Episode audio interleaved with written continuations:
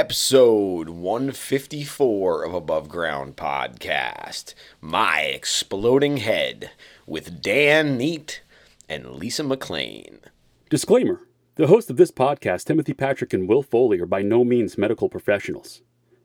However, having lived experience with mental illness themselves, they have gained useful perspectives on common mental health issues that some of us struggle to overcome on a daily basis. By sharing their stories, they hope to create connection. By creating connection, they hope to help you find your purpose. And through purpose, we can all begin to build the foundation for positive mental health. This is Above Ground Podcast. Coming at you live with real conversations about mental health from the peer perspective. It's time for Above Ground Podcast. Now, your hosts, TPP and Will Foley. What is up, everyone? Welcome to episode 154 of Above Ground Podcast with our guests Dan Neet and Lisa McLean, which we're going to get to shortly as I just want to give out some huge shout outs over the weekend. We were involved in the National Alliance on Mental Illness Capital Region Chapter Mental Health Awareness Day for Mental Health Awareness Month. Um, huge shout out to them. They did an amazing job at Washington Park and there was so many people there from so many different organizations and it was incredible and i'm so happy I, I, got to network and meet a lot of people put a lot of faces to names and and we uh, had a wonderful day. It was beautiful out. You couldn't ask for better weather. So thank you to everybody who came out. I want to thank the national alliance of mental illness capital region chapter and new york state chapter. A big big get well soon to matt shapiro. Um, matt was Matt was luckily okay, but was in a really bad car accident recently, and I wanted to give him a big, huge shout out and a big hug. Um, he was on an episode in 2020. Yeah, I think 2020. Um, and I should have looked up the nut, but you know that's how I roll. And uh, he was involved in a really bad car accident. He got really, really hurt. So we we got mad love for him, man. We wish you well, Matt. Get well. I wish you all the best. Um, but we were at their day and we we met with a lot of different organizations. I was there for the American Foundation for Suicide Prevention Capital Region chapter, and uh, I was also going around meeting people and talking to people. And luckily, um, everybody was willing to give me resources for the next day, which was Upstate Punk Rock Flea Market number two. It was awesome. Big huge shout out to Mike to Mike uh, to Mike Langon, like Langon, and it's awesome. And like the event is great. We met a lot of cool people. Uh, Dan Neet and Lisa were there. Uh, Lisa McLean, who are going to be coming up in a few minutes here. Um, it was awesome. I want to give mad props to Empire Live. I want to give mad props to Artie Fredette and and Radio Radio X. Uh, they were there providing the tunes and uh, Artie's a great guy, man. I've known Artie for many, many years, and he runs a great organization at Radio Radio X. Radio Radio X has their experience monthly and stuff. Go check it out. Like, we're a big community here, and that's what we need. But thank you so much to everybody who came out, got resources. Uh, I, I got mad resources from Saturday's NAMI thing from all the organizations uh, from the Office of Mental Health. I got stuff from Equinox. I got stuff from RSS. I got stuff from Unity House. I got stuff from, uh, oh my gosh, I'm, there's a couple new organizations that I'm not very familiar with. There was Girls Incorporated. There was, um, oh, there's so much other stuff. It was awesome. Great day. And again, great weekend. All right, let's do it. The incredible monolith that is the lead singer of the Clay People, Dan Neet and Lisa McLean, his angel. 154 above ground podcast, my exploding head. Cool. Hey, what is up, everyone? Welcome to Above Ground Podcast. Above Ground Podcast because you can't serve below. Yeah, that's right, TPP. What's up, buddy? How we doing, Timmy? Because we got a good one tonight, man. We got a we're really we're really blessed tonight with some some cool people. So I'm gonna let Timmy introduce. Ooh, I get the uh, introduction, huh? Um, you know, I, I don't want to, you know, waste any time with uh, a big introduction. Um, I'm just going to say that we are here with um, two artists, and I'll leave it at that. Um, he's in a cold sweat and uh, has his nightmare just begun. It's Dan Neet and his partner in crime, Lisa. Hello. Hello. Oh, good. I can Hi. see everybody now. Awesome. I got all kinds of all kinds Thank- of visuals. There you go. Thank you so much, Dan and Lisa, for joining us tonight, man. This is this is an honor and a pleasure, and I'm I'm so so grateful that you both said yeah, and I we we can't wait to talk, man.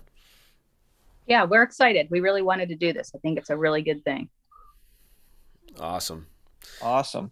Timmy. What do you want to kick off with, man? You know, I, I, I guess, you know, Dan, if you just want to, uh, you know, kind of fill us in as to um, some of your story and, and where you were and where you're at now. Where's my story? my story. Well, that's that's. You got you like the three you want the abridged version, or do you want Yeah, yeah, yeah, yeah, yeah. Well, I guess you know uh, we're going. How do I start this? I thought these were going to be yes no questions. Uh, I thought this was this, now it's essay form. Oh yeah, Uh, yeah. No, we want your deepest. This is this is called inner I N N E R view. That's why. Um, well, uh, you know, we live in a world of transparency now, so it's um, it's not like uh we, we address this constantly. It's a- all every day. My mental health has rel- relativity to my current life and uh, what I went through, and I and I always say that I, I wouldn't be the person I am now if I didn't go through what I went through, and you know, I don't. My mental health issues resulted in me self-medicating, and I self-medicated for years, uh, not knowing that I needed to get help. Um, so it takes tragic moments in my life before uh, I finally do get some sort, you know, some help to and I, I don't want to say normal because I, I don't know if there is a normal, but um, at least to get me back to where I felt comfortable in my own skin again. So I had to, I just, I bout with serious drug addictions for a long time, long time. And then uh, finally got, and I didn't, I tried to get help on my own, but that never works. I had to get the tough love even to, uh, you know, finally get or get mentally how do I say this? So I, I kind of welcomed, I finally was able to welcome in a recovery. And through the recovery, you know, I always say it's not the me- self-medicating, self-medicating, that's the issue. It's the issues with the person that causes them to self-medicate. so I had to I had to learn all that, and uh, it all makes sense now. But that was uh, that was tough because you know anybody can get you know clean or you know off you know get off of self medicating you know drugs or alcohol whatever, um, but you still have to take care of the issues that brought you there in the first place, and uh, that's that was pretty much the best part of my journey was realizing that I wasn't like my life wasn't defined by being an addict. My life was defined by having issues and trauma that I never took care of, which led me to become an addict. Well said, man. Well said. I just have a quick question um, before you before you continue. Was there? Did you notice? I guess was there always a mental health component, or did it? Did you notice it through the addiction? No. Um, you don't know that you have an issue, you know. I mean, it's and there's definitely no rule book to tell you. um, well, I guess the, the self medicating is the sign, you know, to tell me that there's a problem. You know, uh, you know, before I would go out years ago, like almost every night, and I for and to what purpose, you know? And I guess you know you're searching for something. There's all sorts of tells along the way, but you know, I wasn't like I said, I wasn't given any sort of rule book as to like what these, you know, what all that meant. You know, I didn't know what it meant. You know, you're crazy. I heard that a million times. you're moody, you're crazy, you know, and uh, I always just thought I was hungover. So, so now I understand. Now, now it now it makes a lot more more sense to me. You know. You've come from serious self medicating, addictive behavior to to this point, and your story is incredible, man. And I, I, I can't wait to hear what's been going on recently since what you've come from. Well, um, that's it's not like it's overnight. You know, it's it's uh it's again, it, you know, it's everything's a. I always tell Lisa it's uh you know hills and valleys. You know, and as we're going up, there's always going to be a dip here, a dip there. It's just a matter of how much we're willing to, you know, allow it to affect our lives. You know, uh, I always say to people for years, I'm just like, what about this says approachable to you? you know, what about this makes you think I want you to come up and talk to me? Another safeguard, because uh, you know, I I spent years building walls and foundations just to keep people out. Mostly now I look at it, it's it's for fear basically of you know knowing who I really was, or issues that I had, or uh, low self esteem. You know, um, uh, yeah, I would say that. Yeah, yeah, you know, you never. Part of my mental issue was not knowing my worth, and uh, that comes, you know, that comes back to to uh, childhood again, because I'm competing as a child, you know, uh, for affections from my father, and my father was competing with me, you know, and uh, it's uh, it was tough so when you when you go back to it. I don't I don't think I spend one day in my life not like putting my hand up and going, my father, you know, because uh, and, and my dad. Don't get me wrong, he was a charming man. Everybody loved him except me. but that's extended into my adult life, and uh, so that's where you that's where you get your charm from, then, huh? No, God, is that what you call it, charm? that's uh that's my safety net. Well yeah I, I, you know it's funny because now that i i'm learning and i'm in my journey i can see it now and hearing you talk about it. But like i'm thinking you know 10 15 20 years ago when you know we used to work together and i'd see this uh, you know this this force this energy on stage that owned the stage. And like to hear that that thing that energy talking about like low self-worth or you know it's it's mind boggling because it was like you know here's this like iconic local hero that like i said o- owned the stage you know what i mean? So yeah. it's it's that that that that perception that we all have of ourselves and then that we see in others. So it's it's interesting that's, to hear. That's interesting. You bringing that up i just okay again we're back to transparency. My stage presence is completely based on being absolutely terrified to go up on stage when we first started. And uh, and it just morphed into that monster you know uh, I mean i'm you know i'm not i'm not that person but i am that person you know. Uh, i have to be careful not to uh, drink the kool-aid too much and have you know and and start believing from others that i might be that person you know uh, that's a that is definitely a, an extension of me but that comes from I mean, I can still remember, I can see this the, the, first time I ever went on stage. Like a lot of bands will, will go up and perform when they start, but we had members in the band that were from, at that point, that were from, you know, well known local, other, other local bands. So there was a crowd, and I'm not going to say a big one, maybe like 30 people or 40 people, you know, that came out to see like our first show. And um, I was terrified, terrified, you know?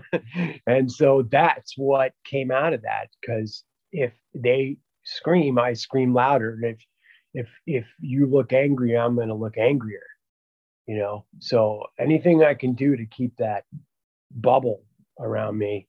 And uh, I always say, you know, I've had people ask about, oh, you know, uh, you should come sing or sing something to us. You know, I don't remember this. I, I just don't sing on command. But the other thing is that I don't, I would not know how to perform by myself. You know, I'm just very fortunate and grateful to have had worked with great musicians, excellent musicians that uh, were, you know, and so I could do what I did. And, and in hindsight, that self medicated me for a long time the band until uh, it imploded in the early 2000s. And then immediately you can see from the implosion that I found, you know, uh, another avenue to self medicate, you know. And then, you know, even Dan, Danny, our drummer, he's he's great, but you know, he he says, he said, "Man, I never, I never uh, knew what you were singing about," and he, it's like it's all in there in the lyrics, albums worth of cries for help, and uh, no one, you know, even my closest friends never really looked at what was being written. I didn't know what was being written, you know, uh, but it's it's all there. It's it's all there, like you know, 30 years of trauma is all written out with typos and uh, dyslexic spelling, you know, all through our records. Am I getting So- off subject? I'm sorry. No, no, not at all. Not at all, man. Not at all. Do you think that being in a band was more helpful or more hurtful for your situation? Oh no, Uh, that's all relative. Like any creative outlet outlet is good for anyone, whether it's music or art, uh, crafting. You know, you have to keep your mind busy, but also by creating, you know, your uh, that's another way of showing your worth. You know, as you take something from nothing and make it into something. You know, whether it be a song or a painting. So uh, art it's you know art therapy but not knowing you were doing art therapy. I, you know when we were kids uh, well tim when i was a young adult and you were a kid you know we we everything revolved around our bands you know uh, even and uh, you know i look back on our days working in the music store together and that's a very defining part of my life. You know it, all, it actually probably kept me sane for a bit too during all this just because we were surrounded by really good personalities um, and that whole and that whole microcosm and worked in you know i mean i've never been in a work environment like that since you know it happened what happens once in your life you know the high fidelity place where you work and all those extreme personalities polarized polarized personalities that we worked with. But uh, you know uh, self-worth is again you know you look at the weekly or the daily sheets of sales and we see these local bands you know that sell you know and then you guys always sold like a half a record more than us always maybe two records to our one but it, you know at least we had that then you know which i guess was a justification of what we were doing. I'm not sure that as a artist now that i should be following sales you know i should just focus on the work itself which i, I think I have to say, I'm trying to say, I'm trying to get that word I think out of my vocabulary. I'm trying to get the word I believe, you know, so I'm not like teetering, but you know, I believe, I, you know, I, I believe what we do now should be f- focused on everything that I do at this point has to be focused on or around my mental, you know, stability, even down, you know, I, and I, you know, I, I can't, I'm medicated also, you know, I have to take medication uh, to keep myself balanced, which, you know, it makes a world of difference. Although, you know, I'll tell you right now, I just feel normal. But when I don't have this, you know, the, the signs are just so prevalent that something's not connecting properly or I haven't worked out something, you know. Father, there it is There again. it is. There it is again. Hey, uh, Dan, I wanted to ask Lisa. So, Lisa, I, I Yep. I'm curious about your view of this through your lens and what you've seen over the years, and how how this has affected you, and how this has affected the dynamic and things. Um, well, you know, years ago when we we were together 30 years ago, and then we found each other again about five or so years Mhm. ago. Mhm. And uh, Dan had reached out to me on my birthday, and uh, I hadn't talked to him in years. You know, we we we kind of kept in touch through Facebook, but not really. And then I'd seen, you know, that he was having some issues, and I I was shocked because the Dan that I knew, I couldn't imagine him having any kind of like issues with drugs or anything like that. Like I wouldn't believe it, but you know, I I didn't know that guy. So I told him to come down and and stay with me just to get on his feet, you know, to have some support. And uh, he came and and and then he never left. But uh, in the beginning, I didn't have anywhere to go anyway. So yeah. So he just like basically was like, I'm just gonna go stay with Lisa because I know, you know, that she's definitely gonna like take me in. But uh in the beginning, you know, for me, Dan, like not to get all sappy, but I say this is our rock and roll love story. I mean, he was always the love of my life. And I really never thought I'd ever have another chance with him. So when he was like, I'm gonna come and stay with you, I was like, oh my God, this is insane. Um, but not but no expectations it, it just kind of really fell into this this relationship uh, but in the beginning you know he still struggled i have three children so obviously i'm not going to do anything to let anything negative or impact them in any way so in the beginning it was tough you know but um you know when he relapsed i we were together and we were here and i said I love you and I will stand by you and I believe that you can fight this. But if you don't want to, then we can't be together because I'm not going to jeopardize my kids or my heart or me because I don't want to see you die from this. Not for lack of trying, though. Yeah. Well, we we have a very very strong. Well, at least you're honest about that. yeah. Well, the last time I don't think he was trying to die.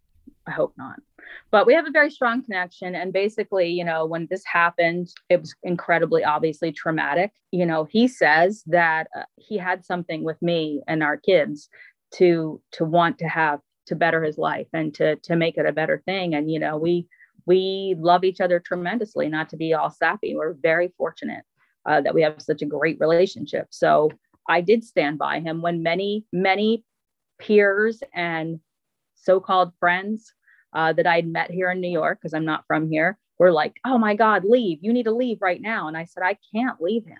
You know, I know that he can get through this. And I, I, he just needs support and he needs love and he needs to have that to know that he can get through it.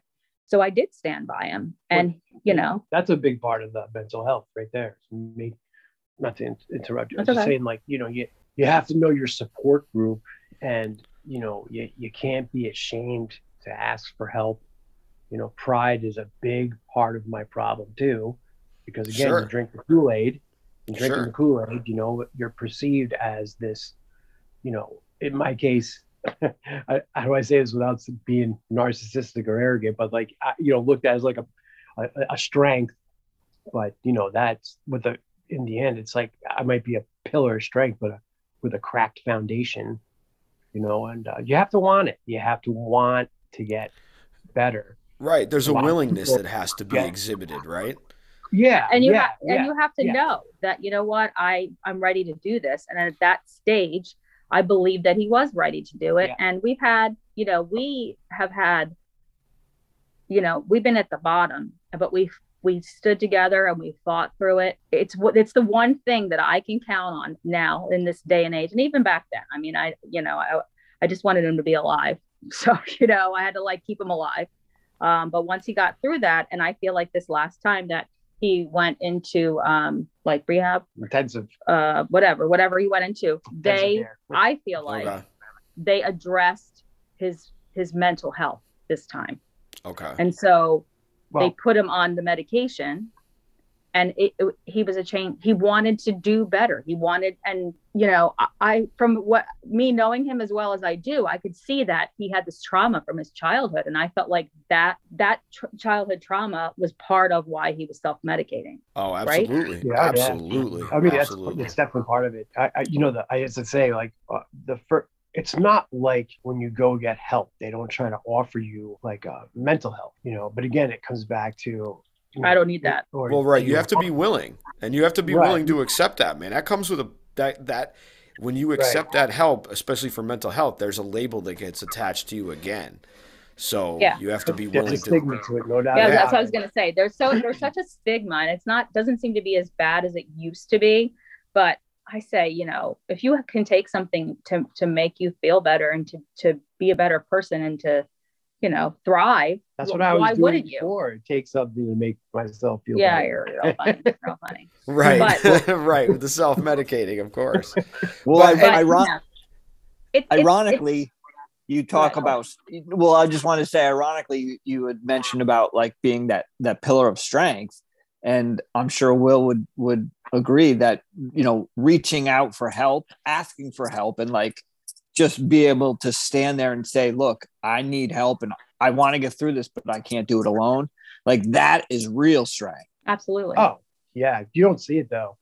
You don't see it at the moment. And and I, I was going to say the many times. This isn't like I went once to rehab and got and got better or got the help. I went several times, several times. You know, I looked at it like this was my life. My life was going to be this hustle of self medicating and not Feeling. and once in a while I would pop my head out of my ass, I would say, and I- you know, you you work on something creative, but it was so inconsistent, you know, because that that ruled my life. Like being numb was more important to me and not addressing my issues that I see now. I see it now, but being numb was more important than, you know, my my family or any, anything. My like any my whole survival was based on that. It wasn't even about keeping my body healthy. It was about just keeping my head numb and not addressing uh, anything. And uh, that you know, the day that when I, you know, when I say relapse, relapse, you know, the, the help that I got from relapsing wasn't because I realized I relapsed. It's because, you know, I've overdosed several times and ended up in the hospital and I survived that you know and it's not once or twice it's several times you know you have to start be- begin to think like you know there's there's a strength in staying alive when you should be dead also you know and now that i'm still you know i was still here you know uh, uh how do i say this? It's like you know the, the signs are telling me that you're giving all these chances to get better you know how many more chances are they are you going to get you know how many more winks and hints from the universe before you realize like i have uh, maybe i should probably get some help and it's tough to, And you know, to I'm that. such a dominant personality that I was Really? like, I am not going to let him die. I'm not going to have it. Yes, because I had to interject because you like walked into my question. Yeah, I was absolutely. answer, you know, so. It's this is a great dynamic over here i'm just i'm really just a yes man yeah, yeah, I got it. I got it. Um, you know uh, It is amazing though end. that it's amazing though what you the strength that you've shown Lisa, and and Oh, that gives that gives Dan strength and like it's and and unfortunately many people don't have that. So that's another that's another hindrance in in recovery too, not having those connections. So it's it's a wonderful Oh, I've- I've blessing said that you have those. Thank you. That's very kind of Yeah. you to say. And you know, I'm a very strong person coming being a single mom for a long time, going Sure. through my own not addictions, but you know, other things. And uh once I found Dan and I got him back, I was not gonna let him go. So I had to get him on straight on a straight path. this is this is the part when i was when we were younger is the reason we weren't together Yes. is because this woman would constantly tell me that there was nobody else for me in my entire life you know and my you know in my narcissistic microcosm i'd always be like who is this woman telling me this? You know? And It's uh, true. but our our story starts like around the release of our first ep in like 91 and it, it our lives have have been you know back and forth throughout all that. I mean lisa's been around for almost every recording we've done. She's been there in some capacity you know and uh you, you, it's it's very I, you know like gi- giving in finally I, I don't i didn't it wasn't it's not giving in to what she was saying. Accepting. it was it was you know she had some words that would constantly come about you know come around that started making more sense. Like you know i you, that's also part of you can't you can't do it by by yourself. You know you got to be willing to get help and you got to be willing to to receive the help that you get. And that's i think that's where it, I, I believe Well- that's where i'm most fortunate is that it fell in my lap. Like i i made a decision to mentally you know to, to get healthy and then all these positive tools fell in my lap and i just had to you know you know uh, recognize them and you know and uh, utilize them and accept them pretty much but it's all there. Everything's right there in front of you. But what an amazing change, though, once he went through all of that. Like, what an amazing change because Dan is a very, uh, you know, like Tim was saying, that the guy on stage is, it, it really is a, a small part of him. But I always say to like people that know him from us being together, if you saw him on stage, you would be like, who the hell is this guy? I mean, he's an ex- extraordinary showman. I mean, no doubt about it. He puts on an amazing show, but he's, you know, pretty, as you see, I'm like type A over here. You know, I, I'm like, okay, we're doing this. This is what's going on. I'm making the plans. All right, we got to do this. Let's go. To, you know, I, I told him like 76 times today, we have to do the podcast tonight. We're doing it. Okay. Remember, this is the time. And, but after everything had happened, I mean, he is, if it was possible for him to be better and stronger and more caring and amazing, I mean, I don't know. He, I mean, I am biased, but uh, we're, we're in such a good place and we're so lucky. And I said to him that if one person could hear this and say, I didn't think I could do it, but here's Dan Neet, who's been through hell and back and he's healthy and happy, you know, that would make all the difference in the world to both of us. Wow, nothing like having a cheerleader like that in your corner, man. So that's it's, it's wow. every day. It's like this. Every day, the pom poms come on as soon as I get right, up, right. get up. Dude, she's your she's your own in, in like in house hype track, man. Uh, you know what? It's it's always she's always been like that with me, but it's not like I don't. You know, I I always, you know, there's another person that as strong as she looks she has she has her issues too, you know, and self doubts. And uh, you of know, course, I, of course, she does. Not the Lisa I know. This is the Lisa I know. Yeah, and it's then, true, and he know, we, uh, we, we do support each other very well that way. He's I'm I'm very hard on myself for having to for me always trying to empower young people and tell them how great they are and how much they have to offer the world and and you know being positive with my children and i'm always like oh my god i'm this i'm that but i think that's just human nature it's honestly. deflection see yeah, she's not feeling deflection. good about herself. She wants to make somebody else feel good. So that's deflection. I'm a self hater too, so I, I know all about it. I've been on. I, I so have. Unfortunate because I've, you are extraordinary. Yeah, yeah those, like... those, headphones look fantastic on you too. I was going to say a lot of people don't know how to accessorize, but you. That's right, definitely... man. That's right. I got I got Baby Yoda here with me, and you know. Yeah. yeah, you have out. to have these. You know, we, we need those extensions of our personality to let people know that you know we're, you know uh, we're human. That's right, man. Human. We're still alive. Like yeah. th- that's that's what I want to celebrate right now with you, though, man. Is the the shit that you've been through and the hell that you've like like just regurgitated in the, this angry vomit that you spit out on stage that is just insane and that it's just like it's a testament to your strength too man even though your foundation may be cracked holy fuck your pillar is strong so it's like I like it's I'm I just want to thank you for just sharing all that, man, because that takes a lot to just dump that out on the fucking floor and let people have it. Duct tape. Transparency, man. That's like our motto. Yeah. And, you know, to be honest and and forthright. And uh, I'm in a band. It's duct tape. If I have a cracked foundation, I just grab duct that's tape. Right. Yeah, that's right. Some gaffing tape, and you're all set, man. yeah.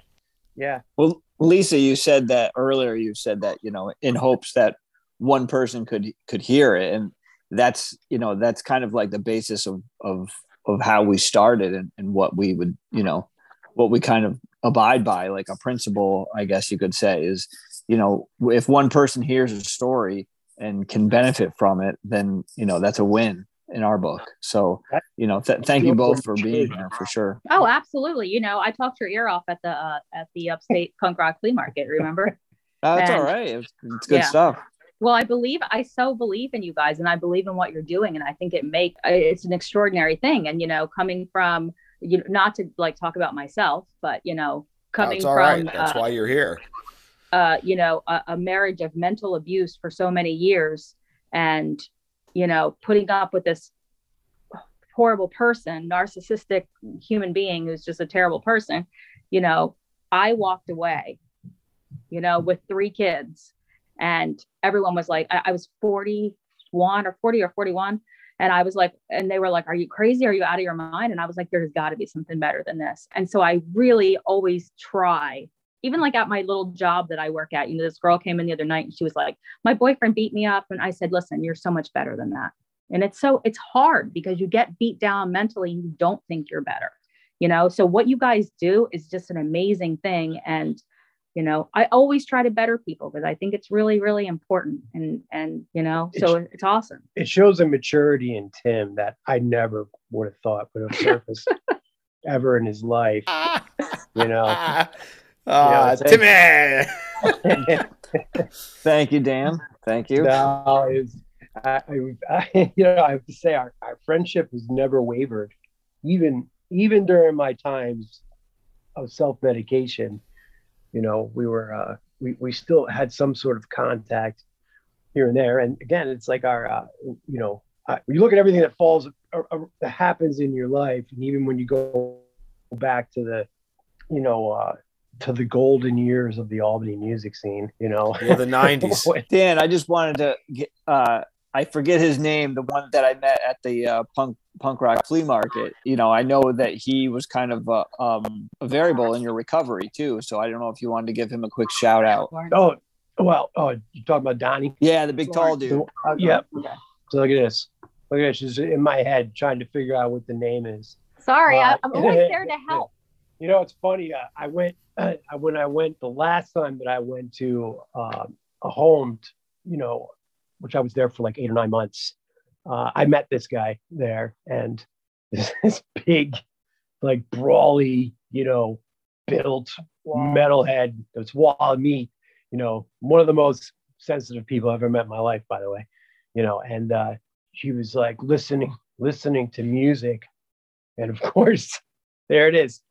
There it is, the, the section eight. He says it's he's from uh, the other side of the, the river there. And uh, of course, in Schaghticoke or something like that. And uh, you know, he mentioned sec- section eight. And I said, Yeah, I've, I've heard of them, you know, I've heard I've heard of that band. but I when I told him that I I knew you eventually, you know, he didn't he he obviously didn't believe it, but he knew who we were, you know, but he did not believe that I knew you. So, you know, you validated me that I was uh, that I wasn't making it up. And Nice. you came up to the booth that day. He was actually uh, that's all. That's all. I'm just fabricating all that. He was very very excited to He meet you. fanboyed. He really did. Yeah, yeah. He was. Yeah, that was that was a big moment for him. You know, because uh, that when you talk about the influence people have on people, there's an influence when you see this guy living word by word from the lyrics of Section Eight. You know, and that's getting him through his day. That's uh, that's that's some that's strength. But you know, Tim, when yeah. we were there, he said, Dan said, you got to go over and meet Tim because he's such a stand-up guy and they're doing stuff about mental health. And I was like, oh my God, really? You know, because Dan does not mince on his words how he feels about people. So Uh, really Timmy, a lot of. Timmy, Timmy has shown a lot of growth in the years that I've known him. Like I and I've known I've known Tim since he worked at that same music establishment. Yeah, And, I've uh, never like you- you- Tim being involved with mental health is something I never would have connected. I don't think I've Timmy would have either. I've yeah, well, exactly. never I- looked at him as but being an advocate for mental health, and uh, you know, I never looked at. I would, you know, I never saw Tim as, as someone who uh, needed that avenue in his life. but that's amazing So, though. so uh, you know, it's it's yeah. When I, I'm not saying that to be mean, I'm saying I'm no, I I'm get it. I it's get like it. I never would have thought that Tim would be a part of that because I wouldn't think that he would need something like that. You know, I don't look at Tim as someone who needs mental health. You know, but I, now and where I am now in life, I realize that everybody needs a little.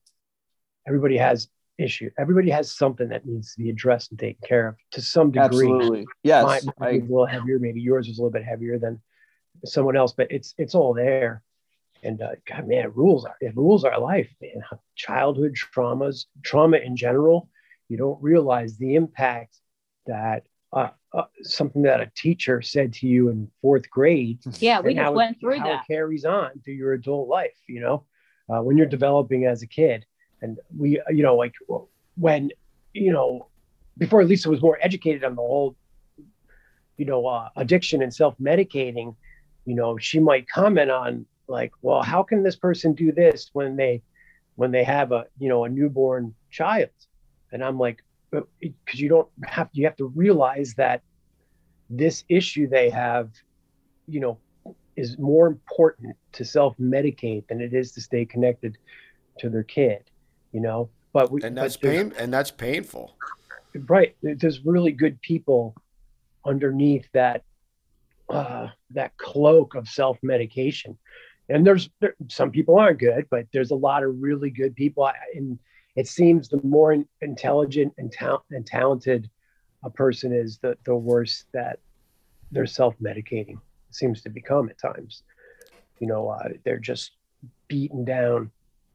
You know the more they're aware of you know like I always say this as, as kids and being an artist, you know, you're told you're special, you know, your whole life you're growing up and people tell you you're special because you know how to draw a hand or a face or a bird, you know, and then you get into the adult world and you go to art school and you're in a whole room full of specials and you're just not so special anymore, you know, right? because it's, it's like we're all a little, we're all a little special, you know, we're all a little special. We all have a superpower and That's we all have a right. talent. Just got to, you just got to find it and nurture it a bit. I love it. Absolutely. And I, I think that having that like that you know superpower or talent, whatever you want to call it, I think having that is a, is a part of our wellness as well. You know, having that creative outlet, you know, something that drives us and and that you know keeps our our mind from ruminating on other things. Yeah, speaking of art, before because I'm curious because you kind of led into this. Do you now? You, do you have any other art that you pursue? You're you're obviously a, an artist also outside of just music. So, does one feed the other for either one of you? Lisa, are you an artist also? No, She's a wordsmith. Oh, I am not an artist. That's why I was like, I'm not an artist. I uh, I'm creative, Okay. you know, but but this guy over here is. Ex- I don't know if you can see uh, above us. You know, there's a painting of me that he did, and wow. it's it's incredible. I mean, I I have to tell you that Dan has a gift of art, and he's humble about it, but he's extraordinary, and he, you know, that's uh, you know, with our business, it's he's puts his own spin on it, and it definitely makes a difference, you know, um, with what what we're doing. So Is all Yeah. your art generated from pain, Dan? Oh no, I no. Uh, it's all it's all my art generated from pain. That's an interesting question. I'd have to really kind of think about that. I, I mean, again, it's everything's relative to what's happening in my life, to what I'm working on at that time, or what what Mhm. sparks my interest. But you know, pain is a is part of my life. You know, it's part. I think it's part of. I think I believe that it's a part of everyone's life to some degree. Uh, you can't be human without having empathy or feeling a little bit of pain. I'd like So I guess yes, it is, but not necessarily. It doesn't rule whatever I'm working on. You know, maybe sometimes it rules what I'm working on, but not all the time. yeah, there's like nine million pictures of me or paintings of me. So, you know, Well, That's a good thing. You're, That's very, not you're a very sensitive man. Uh, I, I'm his muse. That's I just want to put that out there. That, well, that's awesome, though. Not too many people have that. I know he's very lucky, isn't he? I am Well, he- very fortunate and lucky. Okay, you can cut this out if you'd like. No, I'm not going to cut this out because it's No. not very often that we. I don't. It's not very often that we get a couple romantically on the show. Like we've had a couple husbands and wives, but the conversation's been completely different. But for you guys, this is awesome because we get to hear something that we don't normally get to hear, which is a, a, a spouse's side of it, and to hear that is is awesome. So we appreciate and applaud and and thank you for that. uh, you know, just say really quick, it's it, it it works together because what I feed her and what Lisa feeds me is so natural. It's the only reason that you know the business has worked so well, but and or you know we're able to get things done, and it's having that narrative or dialogue with one another where we don't necessarily have to really say something to get our point across. It's just it's known, like you know, well he'll do this, or I know Lisa will take care of that or lisa feels that or you know so uh it's I there's no mystery between us because you know like we said before it's like the more transparent we are with each other, the better it's been. You know, however, you know, being transparent, what you just said, you know, I can say some some mean things, you know, but I, I'm not really trying to be mean. I'm just trying to state what I see and not sugarcoat it so much. And the more we became, more, the more that happens, that also helps in me getting better uh, mentally because I'm not trying to sugarcoat things or, you know, uh, be passive aggressive about stuff or issues. You know, I just have to say, you know, like, Lisa, are we gonna? Is this the mood we're gonna be in all day? Should I prepare myself for this, or are we gonna move on from this now and have a normal day? Yeah, because I'm very like forthright in how I feel, so I always tell them if I'm mad, if I'm pissed off, I'm mad about this.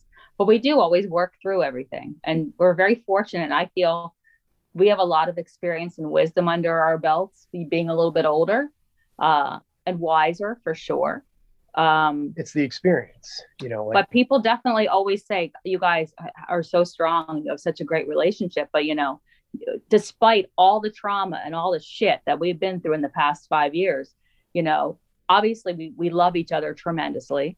And any guy that's going to come in and take on my three heathens is a stand-up guy i got to tell you and loves my children like his own is a huge deal. And uh but you know I never ever, and I'm being completely honest when I tell you this, take it for granted that the one thing that I always have is I know that Dan always has my back, that he loves me, that we're a team and we always have each other. And that's that's a huge thing and we're so fortunate. I never take that for granted. Wow, that was very nice. That was beautiful. I I wish more people got to experience that, and I'm sure they do too.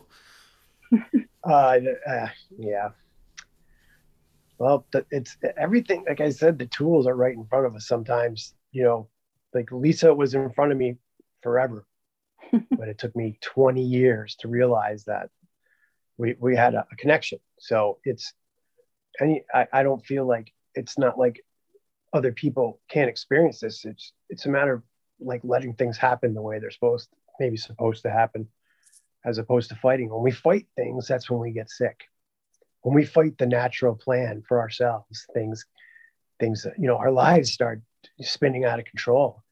You know, it's just, you know, they say, they say, who is they? But whoever they are, they say you got to stay in the now. You know, and you know, living living in the past is depression. I understand that. You know, and, and trying to live in the future is your anxiety. And uh, there's those are those are very, it's like very important mantras to live by don't live in the past and don't try to live you know live live just for the future and, and stay in the day our relationship is based on the day and don't think like it's a perfect relationship you know we have we have we have our bouts you know it's not like we arguing work, bouts but we, we have together yeah though. we work right. to, we have a business together right. you know and right. we live together and we have kids and not a lot of people can do that and i think that's certainly valid yeah. you know but it yeah, oh yeah absolutely. Yeah I but mean, you know we're we're still human you know? How do you so, so, is it possible to separate the two? What's that the well the it is with me. and the the business and the relationship? Oh. Well if dan didn't work 24 hours a day it would definitely would uh, be a possibility. yeah. You see the reality is is that i work so hard so i don't have to come home Nah, I'm just kidding. You're such a That's abstinence makes. No, so he doesn't come true. home and have his dinner put in front of him. No, I'm know. very well, very well taken care of. I, you know, I never really look at it like that. Like, is there, uh, is there a separation? Because that goes back to what I say is like everything's relative. You know, like my relationship and my the band. I don't want to say my band, but uh, you know, our band and our relationship and our like all the, it's all relative you know? If you if one is if one is working properly the rest will work properly you know? And uh, you know i don't live in a world of fabrications and uh you know uh stories and, and tales or you know um trying to keep but, up some sort of persona that you're not. It's just it's, it's about just being transparent and being but yourself. but you know the relationship does need to be Uh, it needs to be nurtured and it needs to you have to put all that aside you do you know I, I, and we, we usually go away for a couple of See, days. that was her way of telling me we need a vacation. yeah, see we that? Usually go go. away for a I like of it. That was a nice sli- That was a nice slide in there, Lisa. You Yeah. better li- Yeah. you better listen, Dan. You better listen. Or Yeah. we or we like you know go out and have a dinner and i say let's go out to dinner and let's not talk about the kids the business or any of that and let's just focus on each other and we we used to do in the summertime we would go to estate sales and we would and you know for our business and it was like the best it was like our date day from not a date night and we'd have the best conversations in the car because it would just be the two of us talking about whatever you know but i i mean your question, Will, I mean, I do believe it works for us. I don't think it would work for a lot of people, but I do think any relationship, especially one that's been through trauma and, you know, a lot of crazy shit, you, you have to work Yeah. on it. Yeah, I, I Dan, it's interesting and, and it's interesting in, in the two of you and and just in, in your in your your cohesive unit and your beautiful family and stuff. And I, I commend you for all the work that you do because I, I I know how hard it is to keep it going and to make it work. Let alone having all the other interplay of addictions and and stuff play into it. Dan, through your process of healing, um, has your relationship with like the bands and your relationship with your other art has that have you noticed a, a difference in that since you know yeah, as- it didn't take us uh, eight years to uh, put out a follow-up record for the first time uh, in 20 years. You know, um, so that's part of it. Uh, we we found a greater connection. Again, it's realizing your worth and others around you realizing, you know, your value and your and your input. And uh, you know, for a while there, you know, I was uh, a member of my own band. you know what I mean when I say that? Yeah, you know? sure. I was a member of my own band, and you know, the healthier I got, uh, you know, they used to call, they used to do this to me. They used to call me the major. They put their fingers up there like that, like I was wearing stripes. And uh, sure enough, um, you know, uh, I've, I've, uh, you know, I feel like I'm a part of it again, as a part of being in it. Like I'm a part of it. That took a long time. Right, you're and you're not just an observer.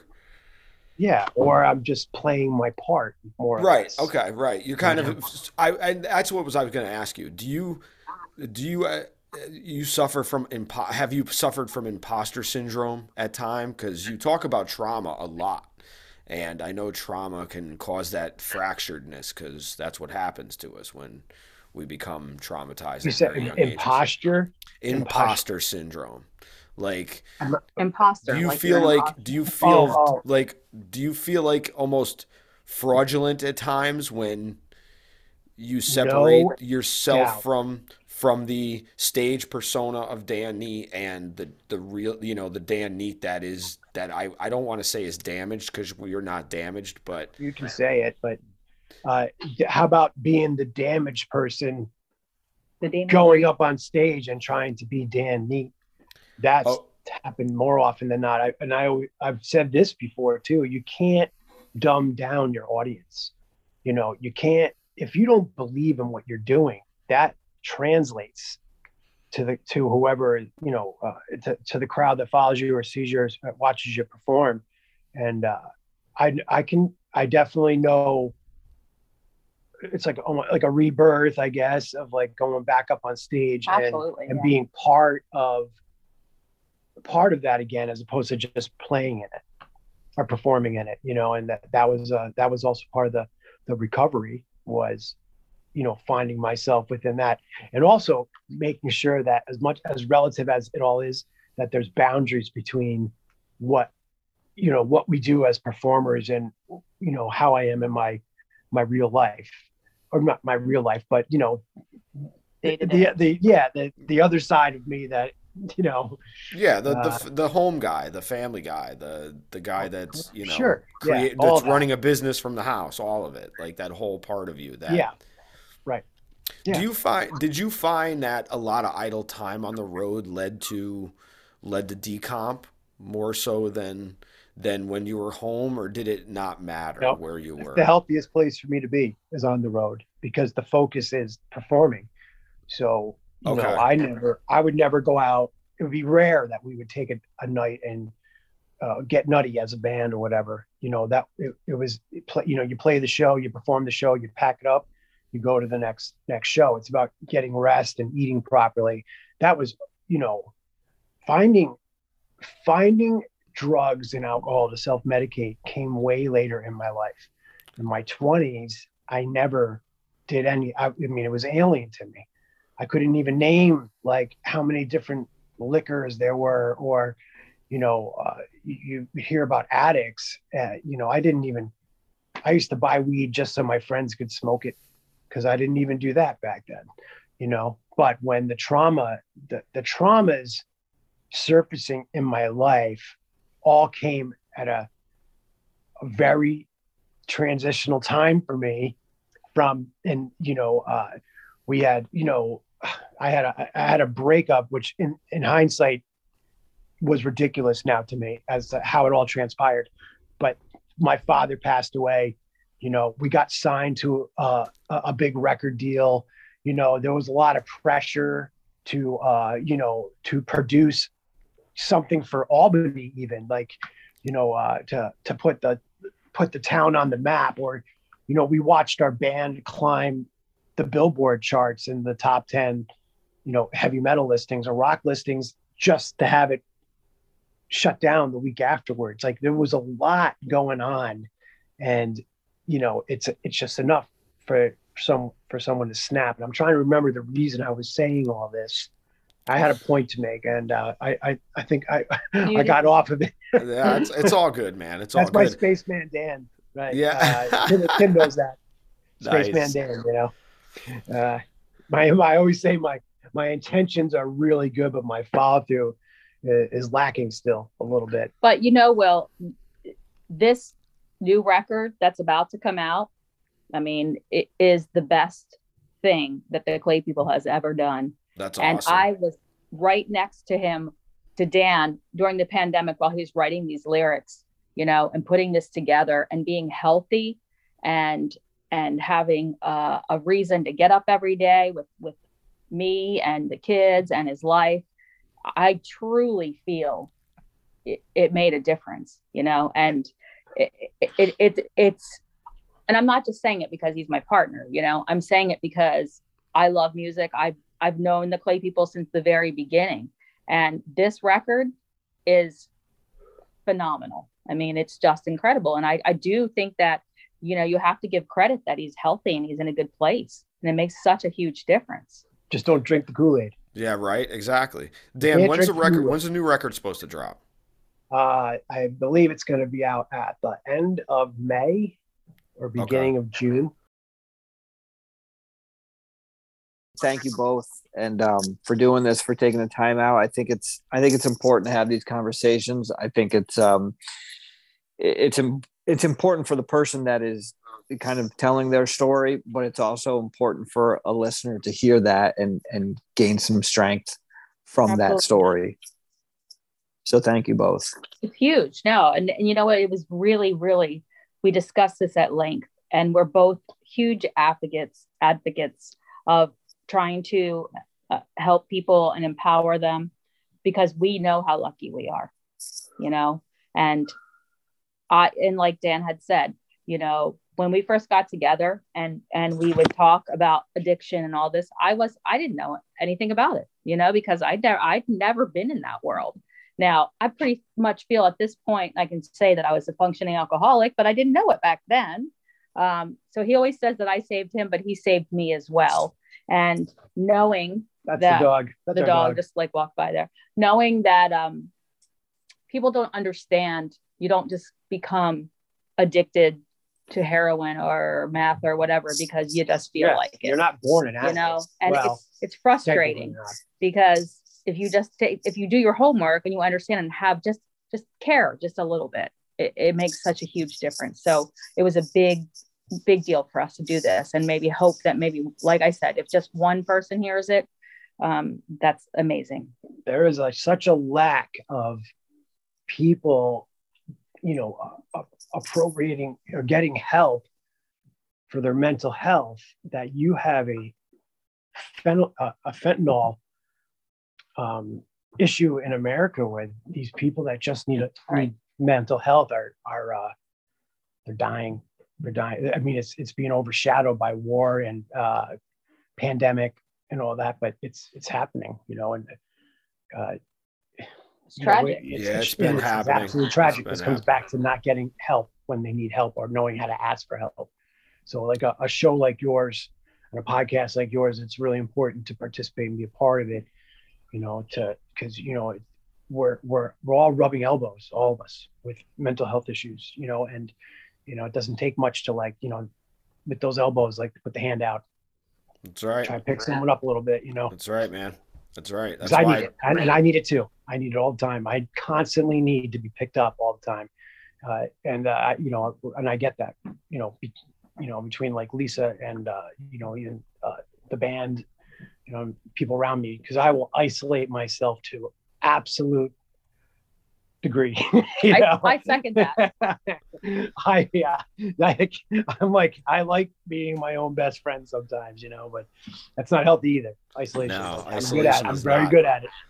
Isolation is not not healthy at all, man. Not healthy. Yeah. yeah. Thank you both so much for being a part of this, and thank you so much for being willing to to speak up for those who don't have a voice or don't feel like they can find their voice because it's just it's all muddied up by by all the things and it's it's incredible, man. It's incredible, and we thank you so much, Timmy. What you about the first question, man?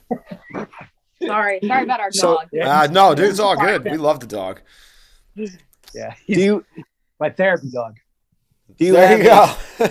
yes, he really was. He really was his therapy dog. He really, really. Oh, was. awesome! Yeah, that's great.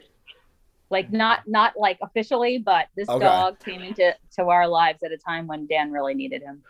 Are we uh we done? Oh, are we recording still? Yeah, yeah, oh, yeah, yeah, yeah, yeah. we're just getting oh, ready for the last three questions. Do you do you have favorite or least favorite word? Oh, favorite or least favorite word? Word. Uh, uh, word. I. I, I, I don't know if it's a word, but I, I don't, Universe. I don't like uh, people who are problem starters. I like problem solvers. So I would say a phrase would be mine. I like the prop the problem solver is what I'm a big component for, you know. Gotcha. That works. is, there, hey, you didn't is, get that before. Is there is there Do you have a, a, favorite word? What what is one of your favorite? Oh, well that was that was my least favorite and my favorite. Ah. Oh, so okay. problem so problem you know, starter is your least I, favorite. problem gotcha. problem starter I'm not a fan of, but we always talk about how the universe the universe this always comes for us. Yeah. Right? Yep. Yeah, me too. That's my name for that's my name for the great power of the world or whatever because I don't use the G word. So unity is mine. Exactly. So yeah. You, I believe yeah. That. Um, the second question is a question that I kind of change up every time we do it just because sometimes things will come up during the conversation. So my my question to you is what piece of advice can you give to our listeners who are in a relationship with somebody with a severe persistent mental illness or an addiction just like one piece of advice that you could give them for positive to keep things going and to and to and to be the pillar that they that they know they can be and and be together? Well that's that's kind of a that's kind of a heavy question because if you're in a relationship where one or two people are self-medicating. That's, that's not a relationship. That's an existence. You know so that it's not i don't you have to address the problem. When you address the problem I, I it's very rare statistically that that relationship is a working relationship. You know uh, so if it's if it's that you're in a relationship with someone who's addict who's uh, addicted and uh, yeah it's codependency and it's not it's not a relationship. So you know, again, it's you, you got to get help. You got to work out those issues, you know, whatever they are. And it's it's a sad truth to say that because you think you're like madly in love with somebody or the perfect person for you, but if you're in a relationship and that person is self-medicating, well, that's not a relationship. so I don't know if that's what you want to hear, but that's that's how I that's how I, I see it. All right. Okay. Wow. Well, and, yeah, and that you know, was I, Lisa. How how do you feel about that? Because I feel that It's the same thing It- with it's a- yeah you know? it's it's it's a tough situation and you have to be so incredibly strong and when you love somebody you're clouded you know um again you know i can't i cannot say enough that you have to be really strong to be able to go through something like this Yeah. and you know when you're with somebody that is self-medicating and you love them um you you make up excuses you know like it's going to be this and it's going to be yeah and you cannot enable somebody. And No. you know I, I can i can honestly tell you that you know dan and i being together again after all those years and having him back and the fact that i could lose him was so horribly traumatic for me but i had decided at that point that i would rather lose him and let him live. You know i wanted him to live. If i had to leave him and whatever you know but i wasn't going to jeopardize my family. And you have to think about as a, as a spouse or a you know partner or whatever you have to think about yourself. You know you have to think about yourself. And if this person is not willing to get that help then it sucks. But you know you you It's- you can't put yourself in it's that a hard situation. truth. It's such a hard truth, but you know, if it's meant to be, it will. But it's not gonna. There's no substance to it, as long as half of that relationship is not there mentally. It's not a relationship, you know. And I can even say that with ours. You know, You're- when I you're- fell I- back I- into I can When I attest to that, that, myself, my friend. that wasn't a attest to that. relationship. yeah he was a totally different person when he when he was using he was not that guy that i that i fell in love with and he was just a, it was like a, a it was like a separate personality you know Ah, yeah. These dogs are very codependent on us. Yeah, I There's got more- of course they are, one. man. They they love you. There's more than one. That's why they're trying to get back in there. They want to explain. There you go. That was that- perfect, though. That was a great answer. Thank you so much for that, Timmy. Yeah, hit him with the uh, hit him with the hit him with the big daddy. So if there was something that you could do or that you would like to see done to mental health as a whole without any kind of restraints, what would it be? If there was, if there was something that can be done with mental health, Yeah, Yeah, or addiction, or addiction and recovery. Like if there was something, if there was something that you would like to be see, like you would like to see and done in in the community, in the system, or whatever, and there was no restraints on resources at all. Like, what would you like to see be done for the recovery community, or or the? well, that's that. Okay, so that's that's the simple and obvious answer. It's it's got to be made available for everybody. You Okay. know, uh, no matter what their dynamic is in the community, you know, uh, uh, financially, uh, you know, um, racially, you know, it has to be available for everyone. Uh, you know, uh, the one thing I could say about it, uh, you know, addiction, you know, is that it, it holds no prejudice. You know, it equally attacks everybody. You know, uh, uh, professionals down, you know, down to you know, uh, the the ones that aren't fortunate financially within a, for, a financially good situation. You know, uh, so it has. That's the that's the obvious answer. It's got to be made available for everyone, and it, it's it's there now, but there's so many loopholes to, that you have to jump through in order to get help. You know, you can go to CDPC and tell them you can walk up to the front door at CDPC and say, "I'm gonna, I'm gonna kill myself." But if you're not admitted by someone else, they don't take you in. And uh, we lost a good friend years ago from that. Uh, he, he's a singer for a band called uh, Fat Mookin. yeah, I'm. I was friends with Adam. Yeah, great Adam, great person. I- he he yeah. knew he knew he was sick and went to get help. And that oh, dogs, dogs. Yeah, that. Yeah, The- that they, they sent him away and, and he hung himself that night. It has to be made available. There is something to be said for those that even joke about suicide. You know, those I remember I used to joke about, oh, I'm trying to start a habit. You know, and it's like be careful what you wish for, and because there it was. Chill. You know and once i had it it, it had complete control of me. You know uh, there's there's no way of getting out of it. So it's got to be made readily available for anyone that needs it. Even if you're not quite sure they need it there's got to be a system set up where it can you can it can be filtered through where they're at least brought in and diagnosed or looked over or have some sort of therapy session, you know, so someone can make a decision, but it has to be available. And you know, another thing that I don't think they realize is that children are growing up and they're developing. And you know, my kids go to school here in Albany, and you see that this these issues that these kids are having at home are not being addressed by any kind of mental health. They can do whatever they can, and, and the school is great. But you know that if these kids don't get the help that they need, it's all going to end up in them turning to drugs or a life of crime. And it, I mean, I'm a huge advocate of therapy. I mean, a huge advocate. And, uh, you know, the kids are ashamed. They're like, oh my God, I don't want anybody to know. No, not my children, because I'm a weirdo and I'm a huge advocate of therapy. But, you know, I always say to everyone, therapy is the best thing ever. Like everybody should get therapy. Everybody should have somebody outside of their circle to talk to. Hallelujah. Hallelujah. Right. I mean, it makes such a huge difference. And these kids, you know, my kids are in middle school, and I have a friend that's a teacher, and he tells me, you know, he's got these kids, and he's like, they're not going to go anywhere. They're, no matter how eh, much it breaks my heart and what I can do as a teacher, you know, their mental health is being affected right now. And I feel like that is not touched upon at all. Wow. Great answers. Great answers. Um, thank you both so much for being here tonight, man. Um, no problem. Been, so, uh, do you have awesome. the address to send a check? Send the mail. Send the mail. Okay. And I, I want you to know that I read everything properly off the sheet you sent me, so it should.